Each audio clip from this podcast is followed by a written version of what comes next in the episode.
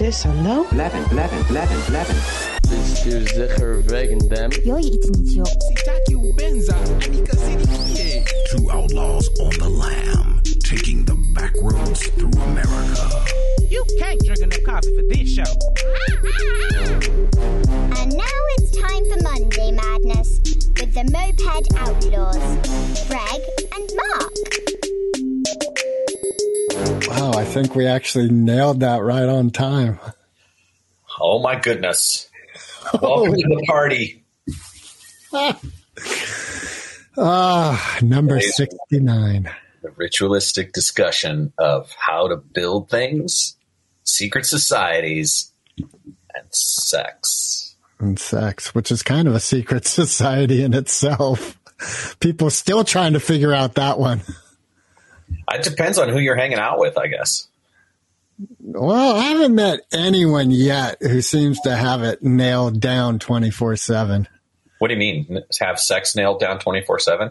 Yeah, what it is, like just continual, joyful, bountiful pleasure. You know, yeah, everyone I know is like, yeah, I've met, you know, I've got this. And then, you know, months go by. Well, that wasn't quite it. Or something crops up to shadow the situation. Well, I think that's the shifting energies are always going to be there. There's no this idea that it's all pat down pat and and steady eddy as you go. I don't think that actually is real, and even in the relationships that appear that way. But I think our ability to move with the shifting energies is the art of it. That's the art of sex is learn right, especially for men. What you know, you know, put tab A into slot B and go, you know, go, go, go. There's like, there's a method and a strategy and this is how it works. And we're going somewhere and I want to get there. And more and more I'm finding that sex is actually something that shifts in the moment and you, you, want to keep your finger to the wind and your senses enlivened so that you can feel the energy shift. Um, part of what is challenging for me in my life has to do with like wanting to follow some of those more intense energetics and um, looking for a way for them to find their outlet it's tricky. Like sometimes my partner doesn't want to go that direction right? Like i feel that and so playing with m- my desire and then playing with what's present for my partner and then finding that sweet spot in Right. where we both want to go that's it. That's the thing right? And uh you know i study it. Like i'm obsessed with wanting to figure out how this energy works and to me right now especially in this moment um i feel such excitement in my body and such um aliveness in the quest to be a magnet, to be um, the Indiana Jones of sex. Snakes. Why did it have to be snakes? But you know that finding that magic idol, going on the long adventure, danger, Right. all of those things. Love then- interest. yeah, exactly.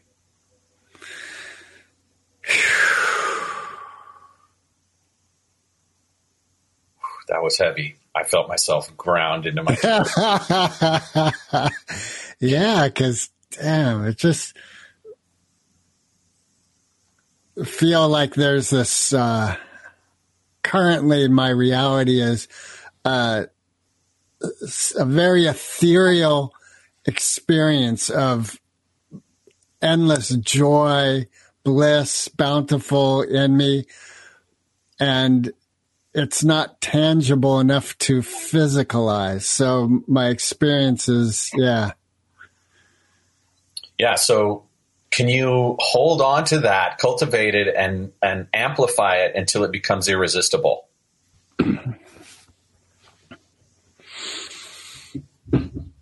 It's a great question. And, you know, the, my knee jerk answer is yes, of course. But then I sit with it and I'm like, and maybe that's the problem. The sitting with it is the mind comes in and starts tearing it apart. Right. And, and that's not a problem. But uh, yeah, and that is the physicalizing of things. You know, you start going, okay, like I'm going to go to the library and get a book and then you have a book in hand, but it's, it was grounded and physicalized. And that's the piece I think I'm struggling with personally is, um, because the grounding and physicalizing of these ethereal blisses are not meeting the essence of what I'm feeling. Well, the, I think that's one of the reasons that it's such an amazing thing when it happens. Yeah. Sex is such an amazing thing because it takes all of this alignment and attunement and all of these energies to kind of sync up for it to be mutually desirable. And I think men struggle specifically. I know I struggle with the immediacy of my desire versus the the nature of how, of how it all comes together and how conjuring up the moment and putting my energetic attention on creating the conditions whereby it can happen does not mean it will happen. And then I have to like reconjure it the next day and the next day and and with each breath I'm joyfully exploring the possibility of discovering the hidden treasure like I said a few minutes ago. And even that has like a goal oriented kind of Absolutely. Yeah. Yeah. That's it. on one level, it's important to recognize and be in approval of the fact that, you know, as a male, that's part of how my sex functions. There's like a goal, right?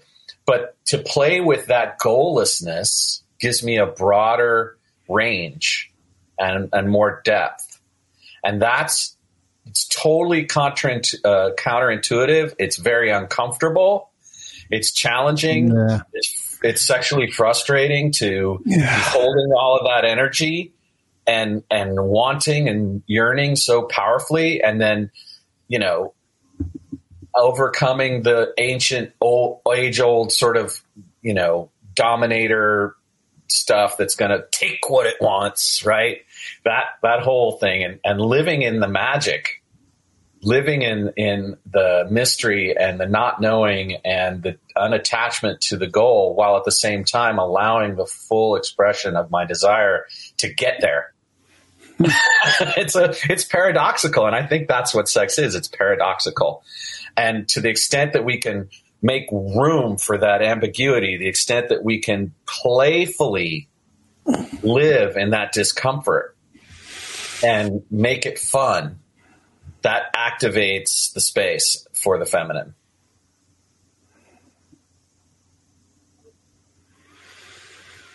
That's the And fantasy, what I'm thinking of now, like I, I missed what you just said. What you, the fantasy I'm making up in my mind. yeah, well, because what, uh,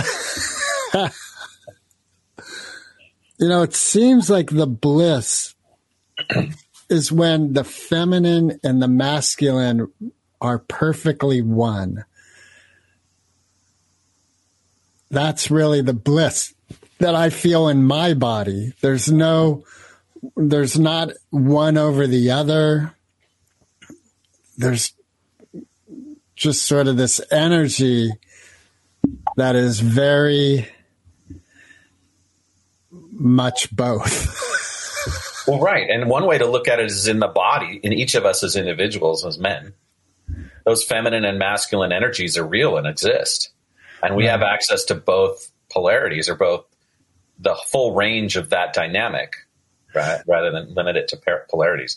And so I think that's part of that game of, the, of cultivating the magic is allowing that to sort of move in you. Now, the Right. thing that happens is if you're in your feminine, when she's craving the masculine, then you're going to be out of sync.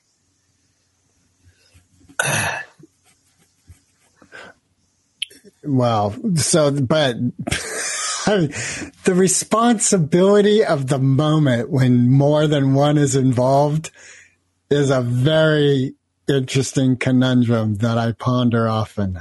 Say more about that. Why is it a conundrum?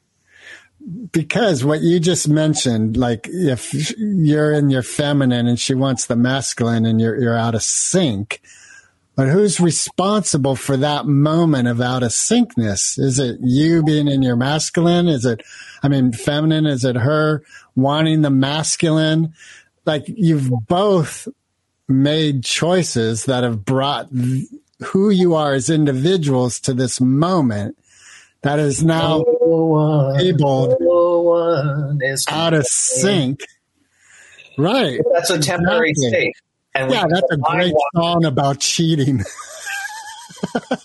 the mind wants to imagine that that out of syncness is a fixed state and that it means something about who we Right. are Right. and right, what it meant and the relationship. The truth is everything's in flux all the time. And if you're if you can attune and then shift, that's a form of practice. So that if you recognize if you're feeling in your feminine and you recognize that there's this desire for your masculine, if you can shift into that desire and you want to, right. then You and I, happen. you and I were just talking about some entities that have been physicalized on this planet and existed, and then some of the energies that bolstered them or tore them apart. And there's my whole point to that is like, I want to actualize some things. There are some things that I want to do. You have a goal. Yeah. well, yes, and and and so the the that's what like for lack of a better word this energy of balance and joy well let's not even name it something else so this energy of balance and joy that's what i want to create from and that's what i want to physicalize from that's what i want to create a career from and um are you familiar with that um, Kanye song? Um, You nope. can't tell me nothing. Oh, okay. Well, that chorus is really cool. Kanye, I was like, nope. It's got to wait till I get my money right. Oh, Yeah, yeah, okay.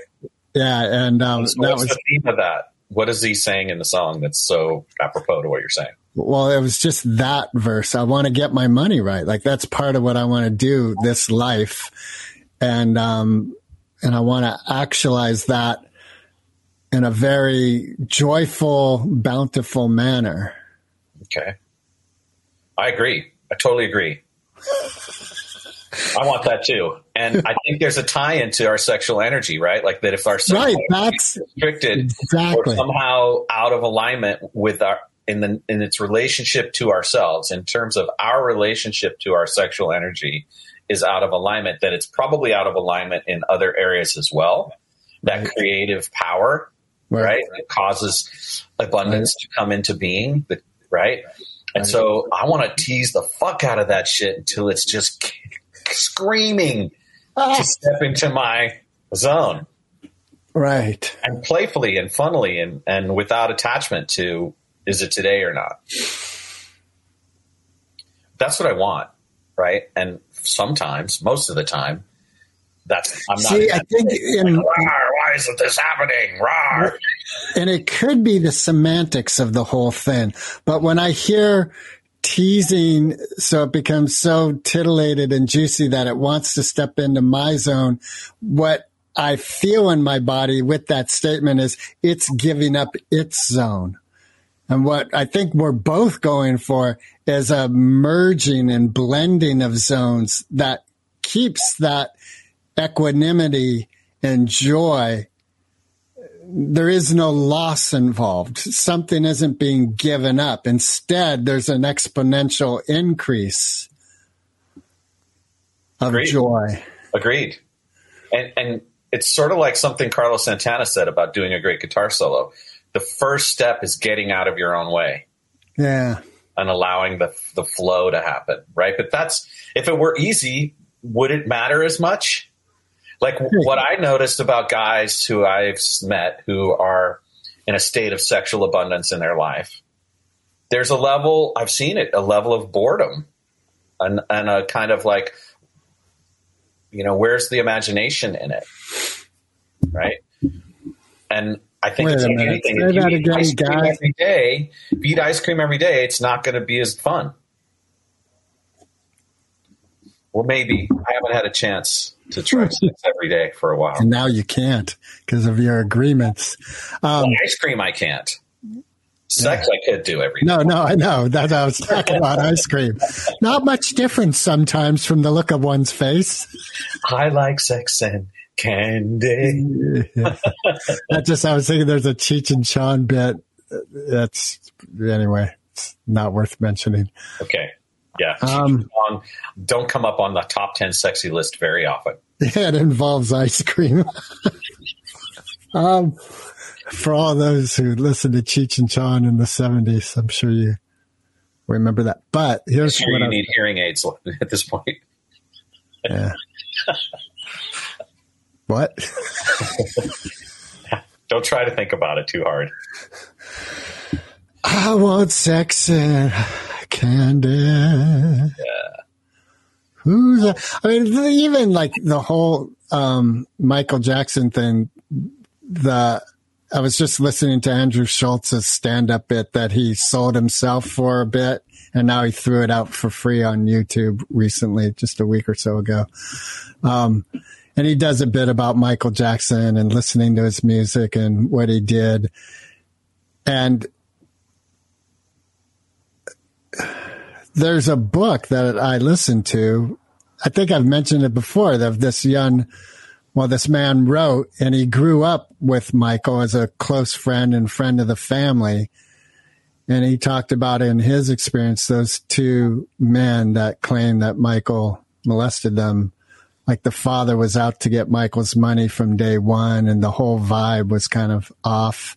And he personally never experienced anything like that or witnessed anything similar and just talked about the vulnerability that Michael had being who he was, that anyone who came into his realm just had the potential to take advantage and create chaos. And that's what happened.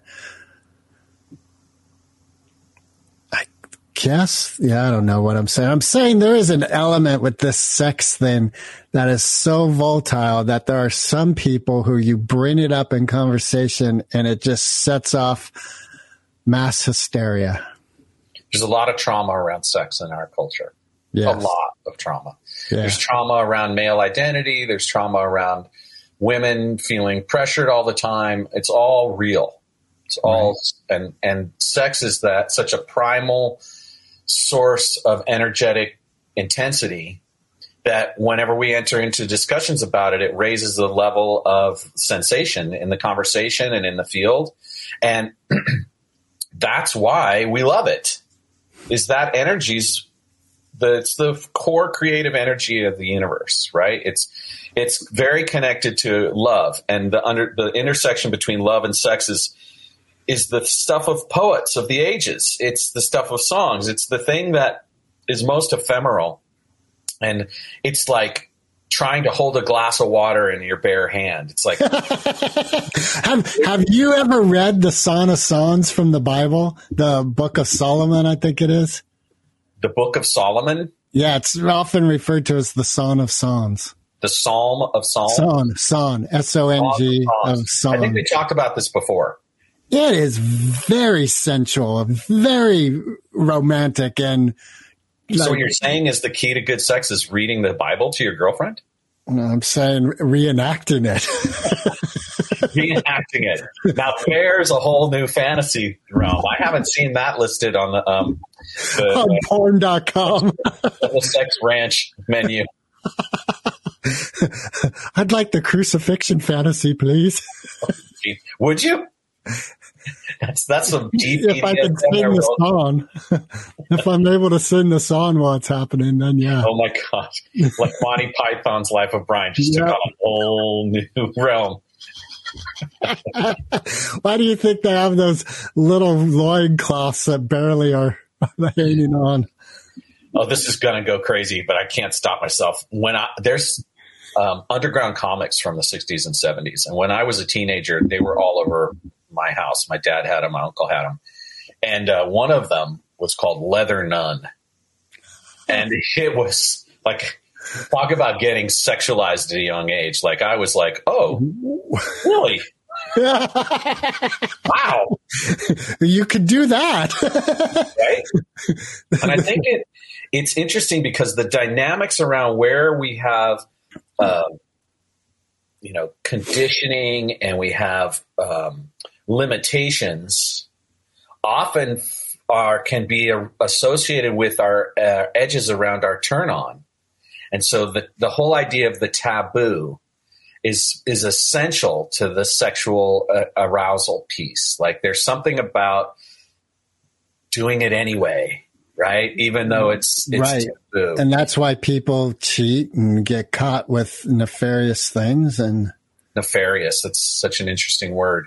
I think in the context of sexual taboo, one of the problems we have as a culture is that we do we do make people wrong for it and we do you know, are there's a whole whole lot of conditioning around whatever it is that excites you is bad. And you know, I'm heterosexual, and one of the things I admire about the struggles that um, the LGBTQ plus uh, community has gone through is they've gotten really super clear on their sexual preferences, and then own them in some cases in a very public way without and then suffering whatever um, shame and retribution comes up around the society at large. And I admire their capacity to get through that, to be like a, take a strong stand for what they want in their sexuality, even though it goes against the grain of society, and to to live with themselves in that struggle. But I, I think it's not even clear individually. Like there's an overt image being portrayed there, but I've talked with people in that realm that are still questioning their sexuality and like just like you and I are discussing, there isn't, it isn't fixed. Like it isn't fixed. Yeah. Yeah. But the willingness to be out there and uh, open about the fact that there's a broad range for me as an individual, right? that is what I'm talking about because it, it requires you to be so in so much self approval of your desire and your core sexual urges and longings to be able to actually seek them out and then not be feel and to try to break through whatever shame shows up around it See, that always brings me to remembering when I was in the sex ed class at SFSU and there was the guest speaker who had a sexual relationship with his dog. And he was a. Why do we have to talk about this? Because you're t- that's part, what you're saying is exactly the words he was saying, and he. Right. Okay. So what you what we found is one that we are both in disapproval of.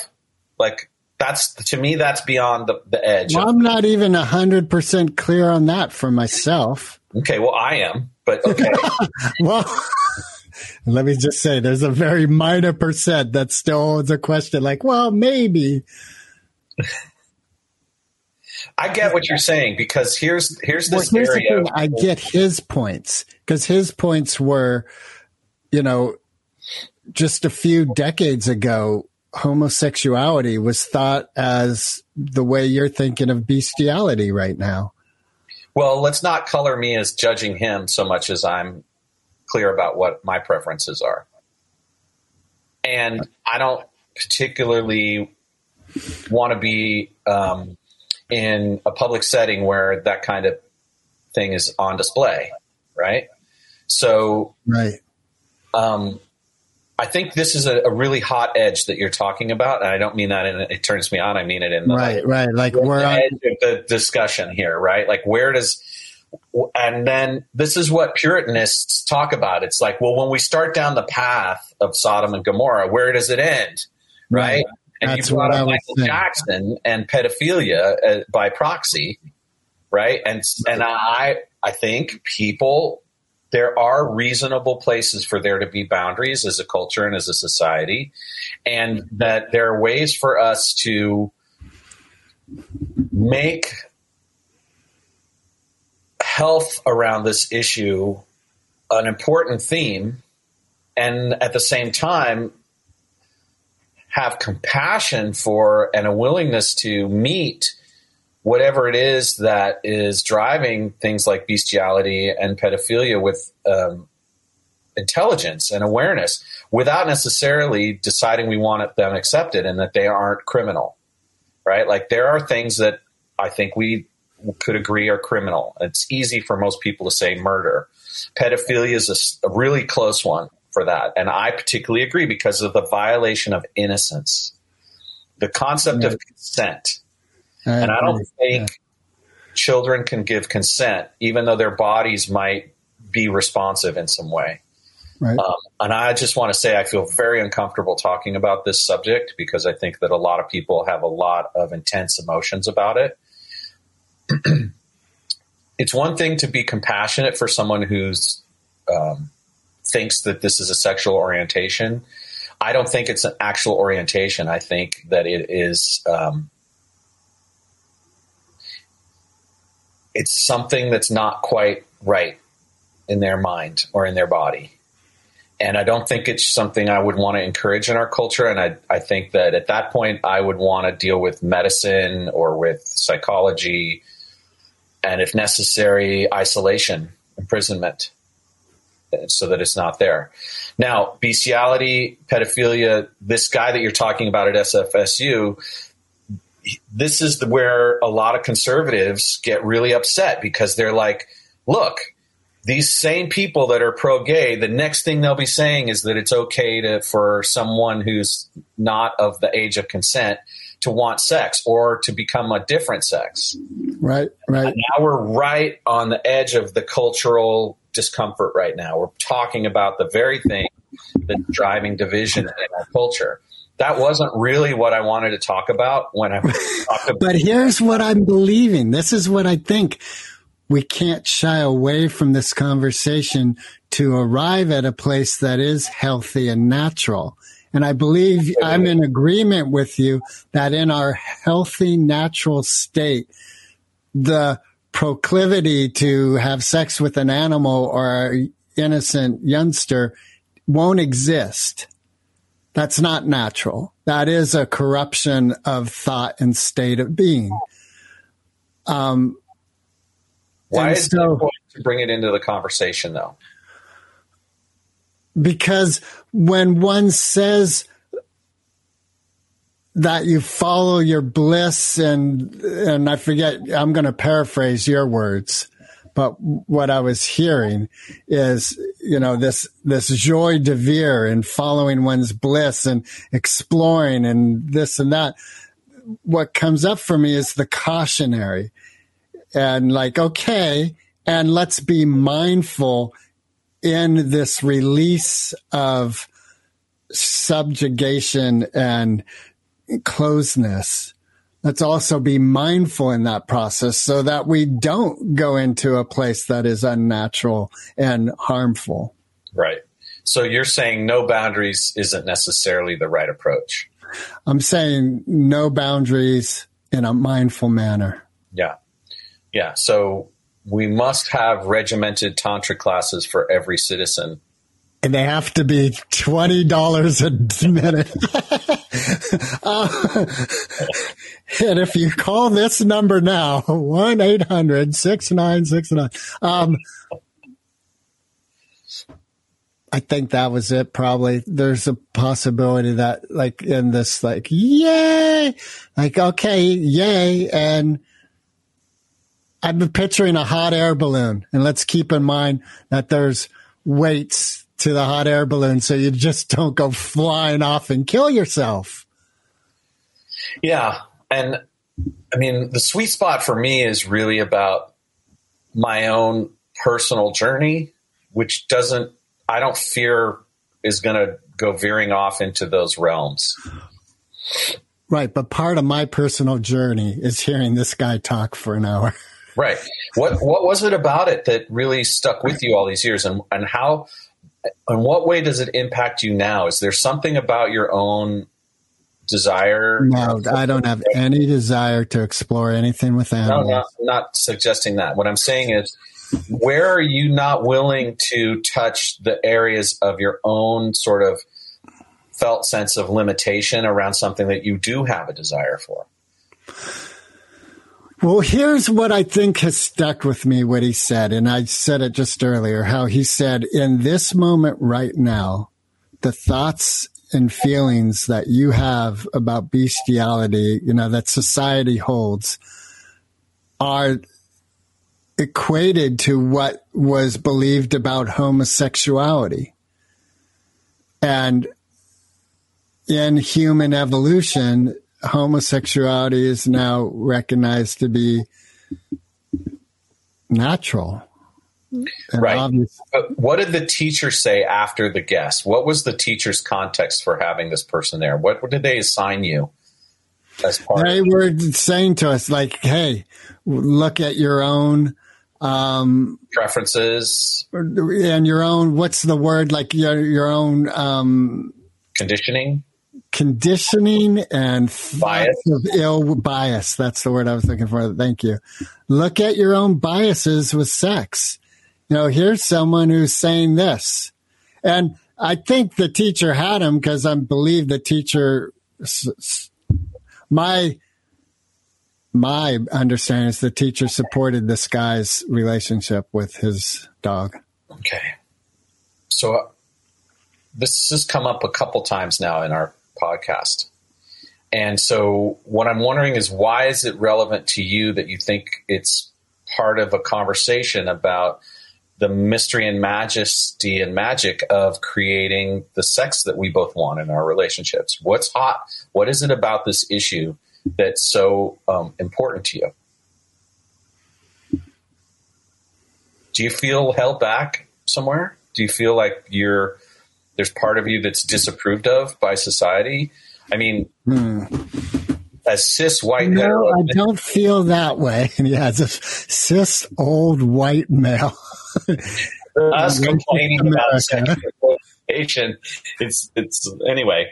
Hey, I had this thought when um all the people uprising, you know, against cis white?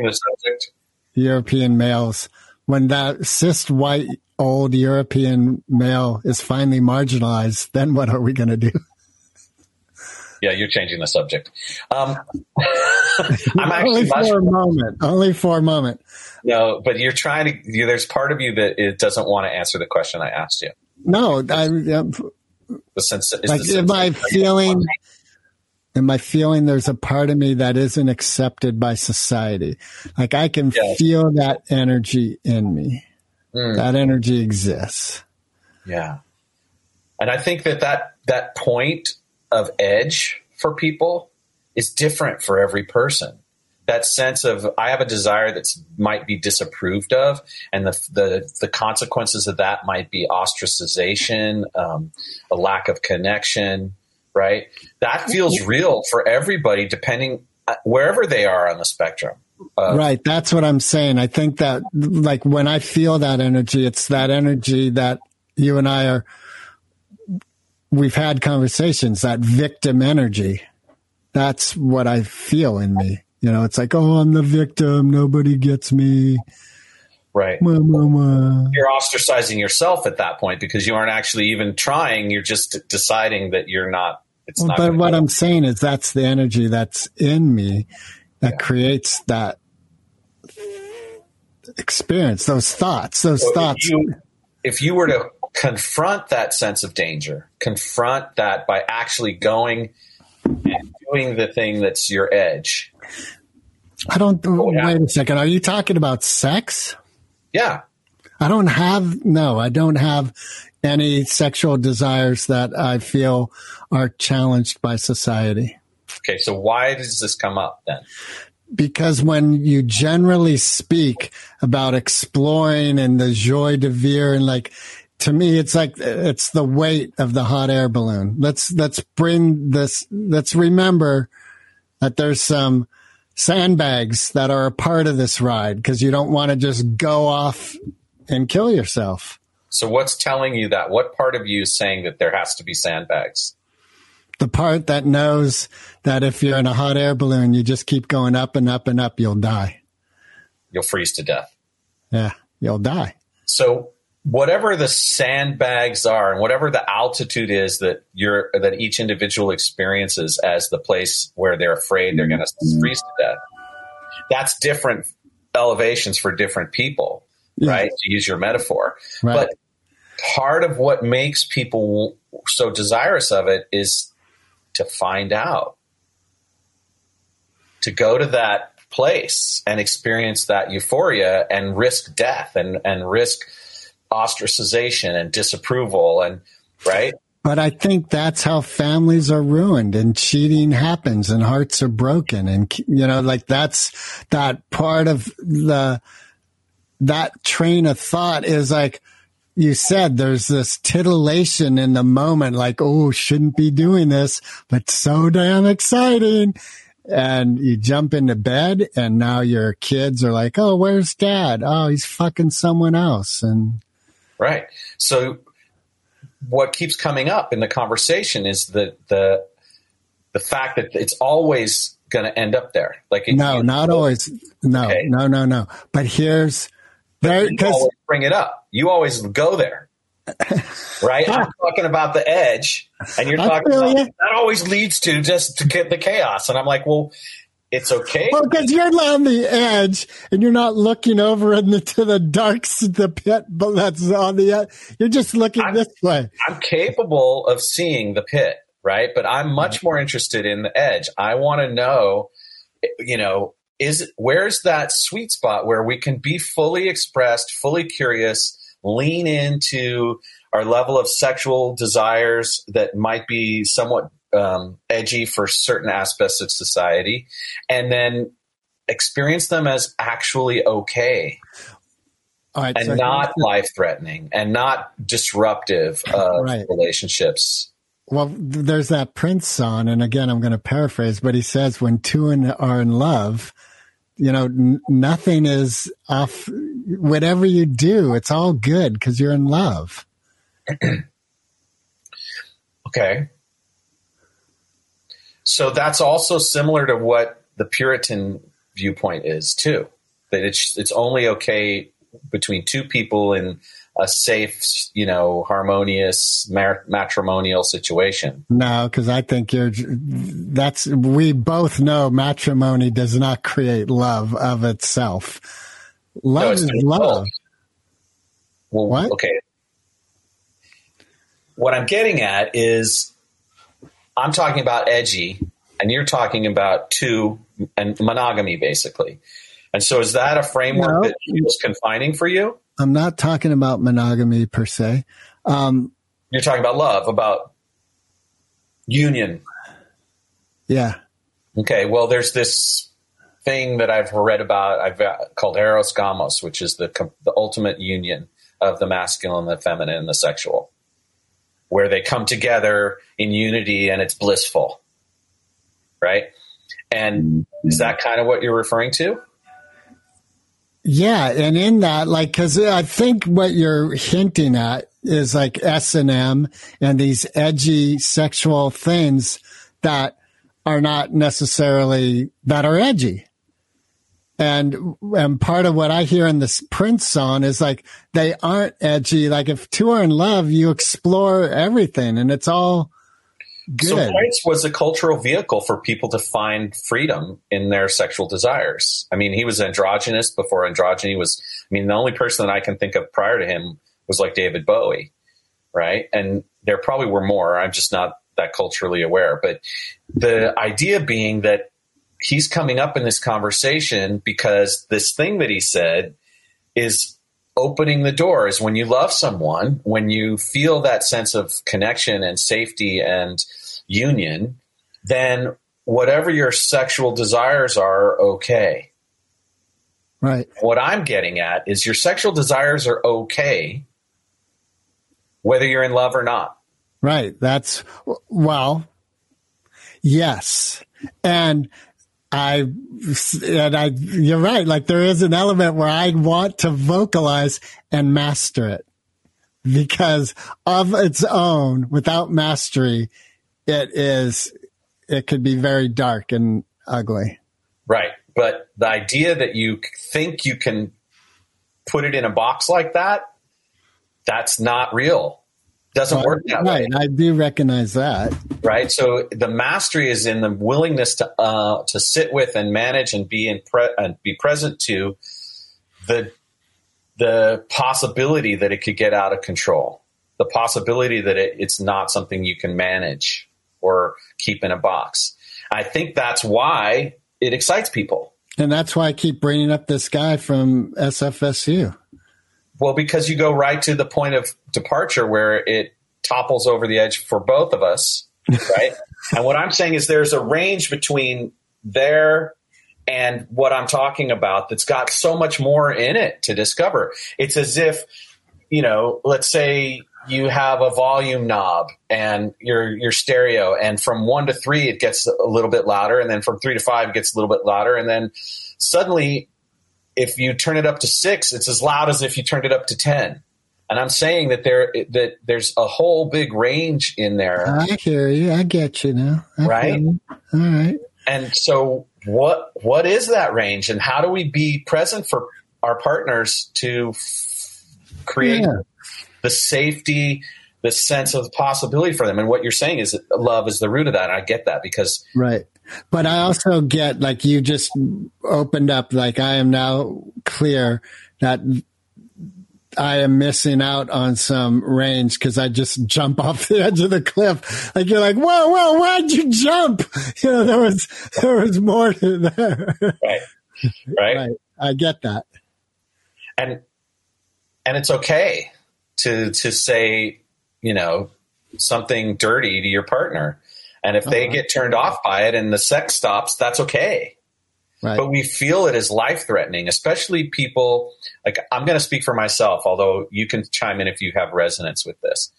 My attachment style is formed out of some very early experiences as a child where I felt very vulnerable to the safety and security of my primary relationships. My parents were not well grounded in their life and they split up and my mom was volatile and there were lots of things that happened that had me feel like I can't trust my sense of belonging or my or the intimacy of my relationships to be there when I want them to be, when I need them to be.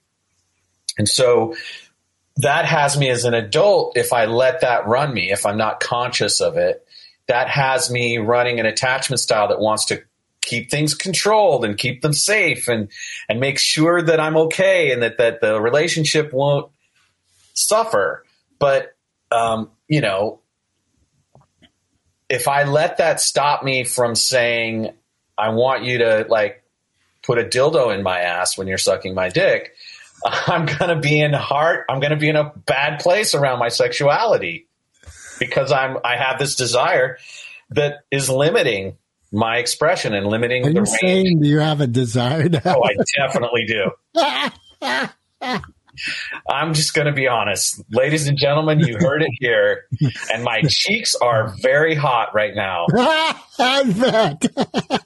But I want, I'm willing to brave the slings and arrows of your disapproval as a reminder that that thing that you secretly want that you aren't willing to ask your partner for might be the exact thing that brings you back into that high level of resonance with them.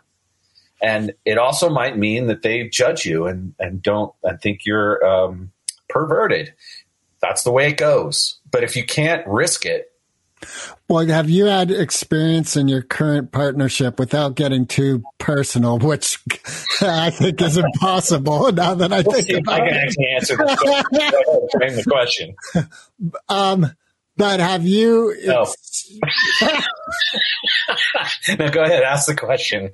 I kind of forgot it. What I'm wondering is, have you experienced something where you felt um, very vulnerable and and like really like on the hot seat, uncomfortable, and you were able to in that moment know that this too would pass? And that this wasn't a reflection of the relationship as a whole. It was just a So moment. when you say this too will pass, are you referring to the feeling of vulnerability? Right. And hot seat and uncomfortableness You know, like the you just I have, it's hard for me to actually know that about it, but I know that innately, right, right? But in the moment you're on the hot seat, it feels like forever, yeah, right? It feels like you're going to end up going off the cliff into oblivion, yeah, right? And I think that point, that place, that edge is part of why people love sex is because when you go over that edge, when you get in the yellow and As you it don't die, literally and you aren't ostracized and you don't lose your connections, there's this affirmation that pours in afterwards of, of what you want and of your desire and, and of what it means to be a human and experience this body and, and, and the appetites that go with it. And so when you are able to stretch to a level of receiving that has, you know, those things become more and more available to you in the partnership you're in without judgment, fear of reprisal, and all that stuff, it helps bring you back to this state of contentment and of alignment. And for someone like me who has, you know, uh, attachment style issues from my childhood, being able to be in that state and feel loved and honored and cared for despite that gives me a lot of of sense of of help of of happiness and and an expanded sense. Your sister joined us. She did. She said hello, wh- which is very interesting. I wonder if she heard that other comment. a minute ago. I wonder if she'd like to join us. I'm not sure I want her to join us. a little too personal right now. Huh? Well, you know, Uh, do you get what I mean? absolutely. I think Yeah. like part of what I'm hoping for for myself is um, No, That- you, you missed something good, Doran. I'm glad you missed it. You'll yeah, have it was, to go back for the recording later. it was definitely some childhood stuff and some present stuff. But part of what I hope for myself is that my mastery of mind is such that when I'm in that place of discomfort, where everything's falling apart, that I'm still aware that it isn't. Like I'm aware there is a storm. I heard it once described by this uh, Buddhist monk wonderfully, where he said in consciousness, it's like a ocean and there's this raging storm going on on the surface with, you know, 150 foot waves and on the surface, trouble. Mm-hmm.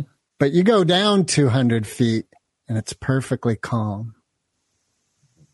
And that's what I'm hoping for myself is that in the midst of a storm, I still have an anchor to my core where it's calm and one and peaceful. It's interesting to use the metaphor anchor. Yeah. in But what, my point of view is yes, and being in being able to occupy both states simultaneously. Um, that's one of the things that's possible through sex is this idea that there's a grounded safety that's a bit that's there, and then there's the all of the energy moving and going where it wants, and us not necessarily being in control of it. That's so exciting on some level, and to some degree, being able to surrender to that is part of the joy of it. And then the love, the context of love in the relationship is how we feel like it won't get to the point where we lose connection and we're ostracized and we're left raw and alone. Yeah. Here's the other thing I noticed from, excuse me, for myself. This joyful, ethereal feeling that I have that has an imagery to it of sex and the joy of being sexual. It wants a partner with that. And what happens, I think, is that that's where it's like, well, who's the partner available right now? And I can make poor choices because that isn't really what I want. That person isn't really you know, but there's this thing like, oh, like it wants to be embodied, this feeling wants to be physicalized and actualized. And And part of male sexual desire, the biology of it, is that it wants to go to that the closest, nearest, quickest physical Right. representation of right, that. right, Right. And that's the thing that we have the opportunity to work with to bring discernment into because the implications of that of doing it that way there's ramifications to it spiritual ramifications cultural Right. ramifications right. you know all of those things Okay, you're going to love this, but that's partly why I think. Um, well, here's what. All right, let me. English, it's coming to me. Um, I think there's an element of perversity that I've heard exists with taking someone's life. That there is. Um, okay, I'm going to show Doran's. just bring her on Let's see if I can. Um, you want to join the conversation Doran? we're going to try and bring you on here yeah, I'm going to. Um, meanwhile try to speak english. Uh, you were trying to say something. I know. Yeah, so where when art takes with perversity, um, what I've heard from some people interview, oh, she said no, thank you. okay great. Um, so I wonder because we know that there are chaotic perversions that people are making a living from. And what I've heard from people who become hit people in interviews or, you know, take lives, the gang members and stuff, there's something that happens with that first one. And if you keep doing it, the impact lessens and lessens. you become desensitized to it Yeah. So I wonder if in, with perversion, there's an element like you do that first thing that's like perverted, but you know, it's edgy and like, oh, I'm still alive. And, you know, Yeah, you end up chasing the dopamine, and that Yeah. dopamine can become more elusive. And I think that's the argument that Puritans can make, right? But I, I want to actually address Doran's question, and I think Doran's asking, does this do we sense a change in this over the biography? Meaning, over the course of a man's life, does his sexual desire become more refined and less apt to find the shortest distance and the, the, the quickest satisfaction? Doran, chime in if that's the nature of your question.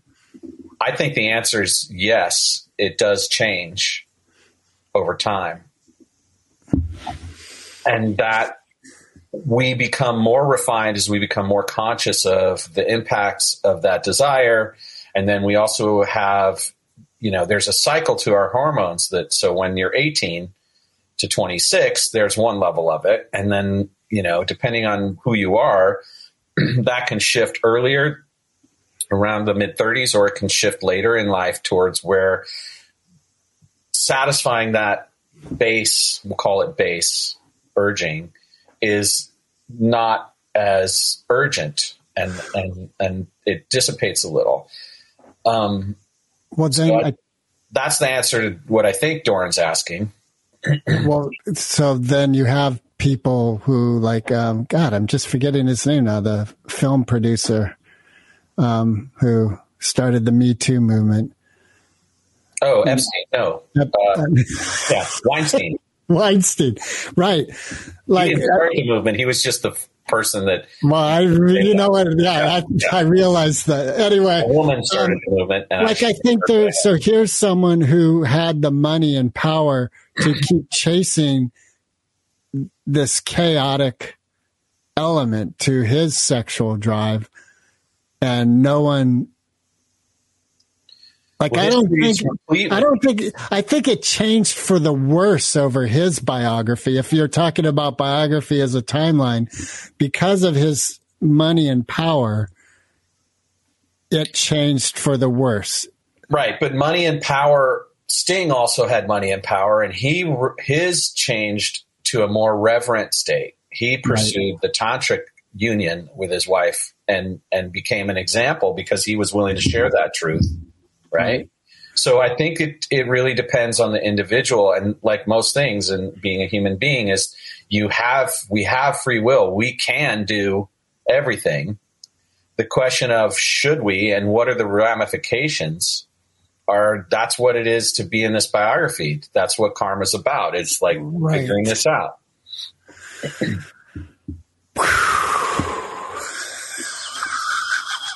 oh, I Don't don't know where to go, but I just feel like I love that you took a deep breath. That's fine. Maybe we peaked. That's cool. right. Like I just that is that is Part- the conundrum of life. You nailed it. Yeah. So what what you what you come from, where you come from, who raised you, those contexts matter, and then how you what your values are and how you show up matter too. And so what what I strive for in my life is more like the sacred union. I don't want to just chase dopamine. Right? Doran says, I think perversions may become drivers and the individual may not be conscious. And that's true because the, the dopamine response becomes an addictive, habituated response. And the conscious mind, the I, the I am begins to get sublimated and um, becomes entrenched in that the satisfaction of that that response and the will to good is the key differentiator. So if you're absent that will then you're going to be led down the stream of your desire willy-nilly crashing into whatever dopamine response you can find. But if your intention is to create a sacred union then that is what you will hold out for. And you will you can play with that. It doesn't have to be a suffering. It doesn't have to be a like oh there's so little of that. It's actually all around us. It's just how do we create the magnetism that brings it into our sphere? And then And that's and that still brings me to how do we embody it and physicalize it on this planet in a healthy manner? Um, I love that she's. um, show, we are so lucky to have you during the feminine I'm loving reading it. in this Yeah. conversation, and But- it's, it's great that you're here. She You know- said consent requires consciousness and communication, and if consent is an agreed upon foundation, and I think that's essential to what we're talking about as the higher plane union, right? I, and I think we have to recognize it's fluid too. That consent could be real in a moment, and the next moment it may not exist. And to have the space and the consciousness to communicate that change in a healthy manner is really important to the health of all involved. And then the, the each partner trusting that the other one will honor that retention of consent or the rejection of consent in the moment, Right. Right? And, that we aren't taught as kids. We aren't taught how that level of consciousness and communication, which is Well, vitally important to- to life. there was an attempt to teach us that, but it was through the conditioning of hardcore limitations around religion. The only thing that I can think of that taught me that was free to be you and me, which was a good attempt, but I think we all, I bet you all three of us grew up with that. Did you grow up with that? I don't remember it myself, No. um, but I The Marlo Thomas book and record she put out, Free to Be You and Me. yeah no, that wasn't part of my experience. Oh my God, that was so part of mine. You know, when I think of perversion, I also think of our dear friend who now lives in San Rafael in a lockdown. Stop right there. Stop right there. You just said when I think of perversion, I think Yeah. of my dear friend. Yeah. Why? No, dear friend. No, here's what I'm saying though, because that element that um, Doran brought up, the of Lack of Um, consent. a drivers, perversion as drivers.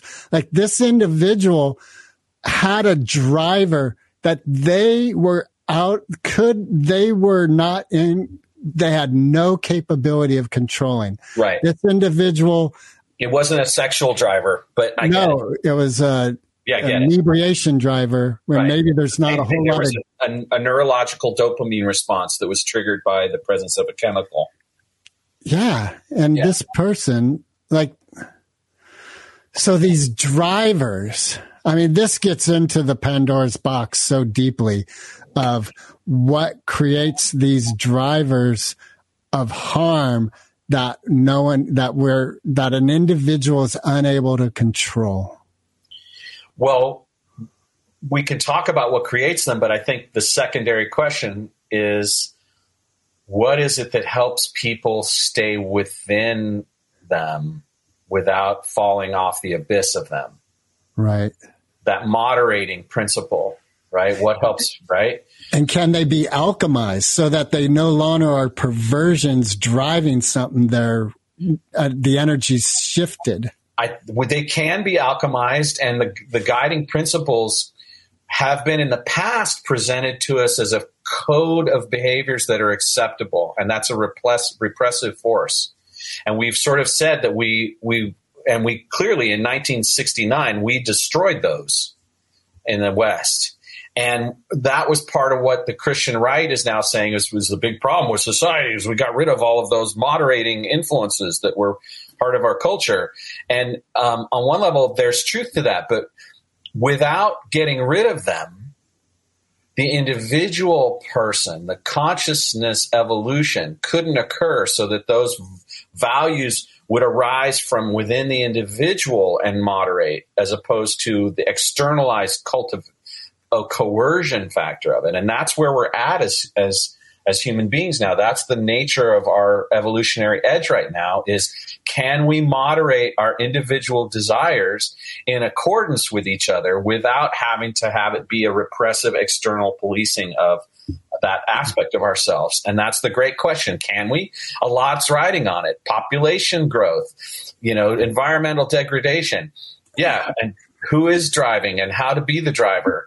Syncing with the higher self. These are great questions Doran's raising. The, the reality is the I am is driving. And so our personal divinity, our personal willingness to understand and learn and cultivate aspects of ourselves that hold that framework of love as the core element. Because love doesn't want to destroy the creation. Love wants to have room for there to be all of it at the same time and not a toxic cesspool of perversity. Recording stopped.